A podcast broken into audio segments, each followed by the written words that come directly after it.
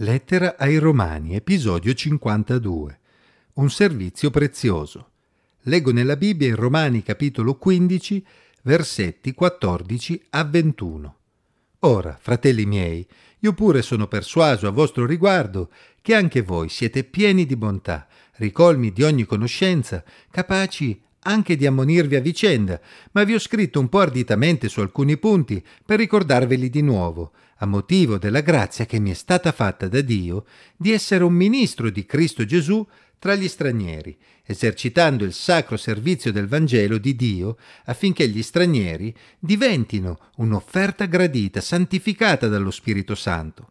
O dunque di che vantarmi in Cristo Gesù per quel che concerne le cose di Dio, non oserei infatti parlare di cose che Cristo non avesse operato per mio mezzo allo scopo di condurre i pagani all'ubbidienza, con parole e opere, con la potenza di segni e di prodigi, con la potenza dello Spirito Santo.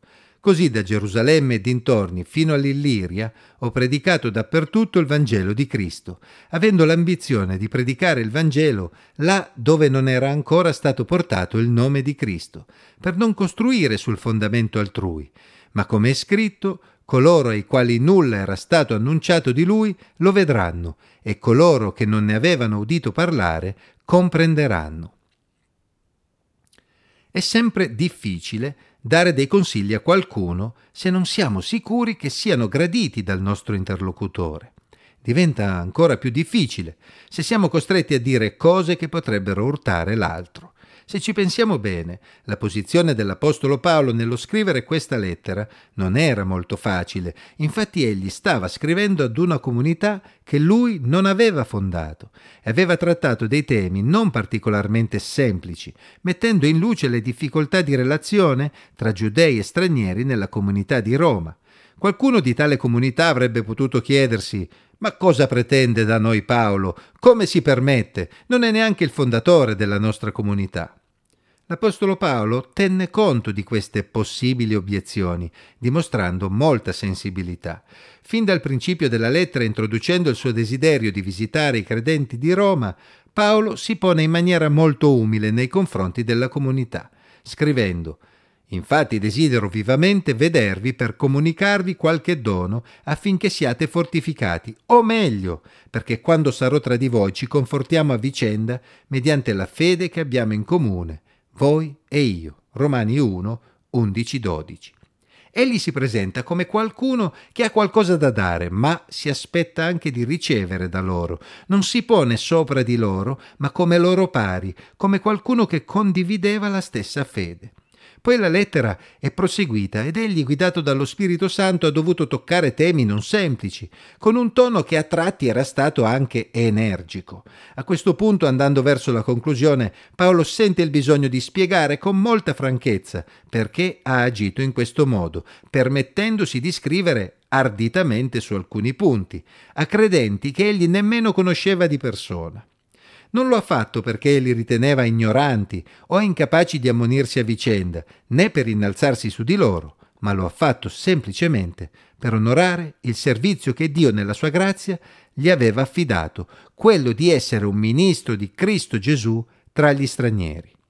A questo proposito, è molto bella l'immagine con cui Paolo descrive il proprio servizio prezioso, paragonandolo al servizio sacro che i sacerdoti svolgevano nel Tempio, offrendo sacrifici a Dio. La sua offerta però consisteva nel portare a Dio molti stranieri che si erano convertiti, diventando appunto un'offerta gradita a Dio.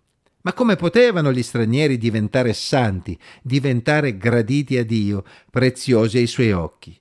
Ovviamente abbandonando l'idolatria ed essendo trasformati dallo Spirito Santo. E come potevano ricevere lo Spirito Santo?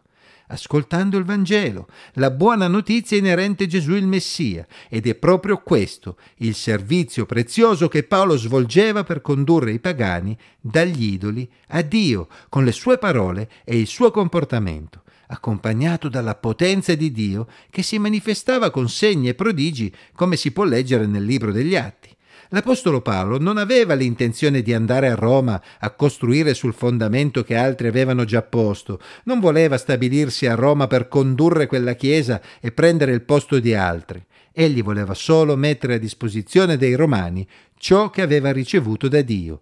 Egli voleva continuare a svolgere il suo servizio prezioso di evangelista con l'ambizione di raggiungere coloro che ancora non avevano sentito parlare di Gesù.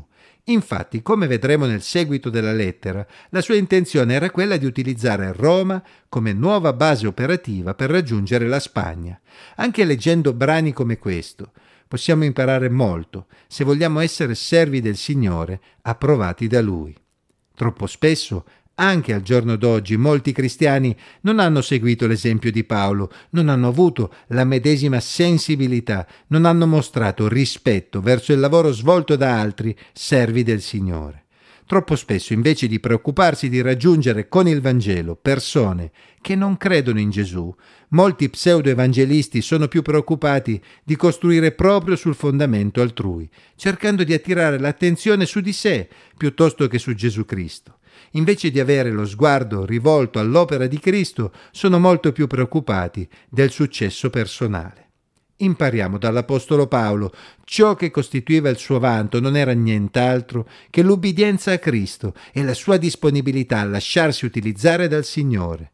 Il suo era un servizio prezioso, proprio perché era svolto per il Signore e non per se stesso.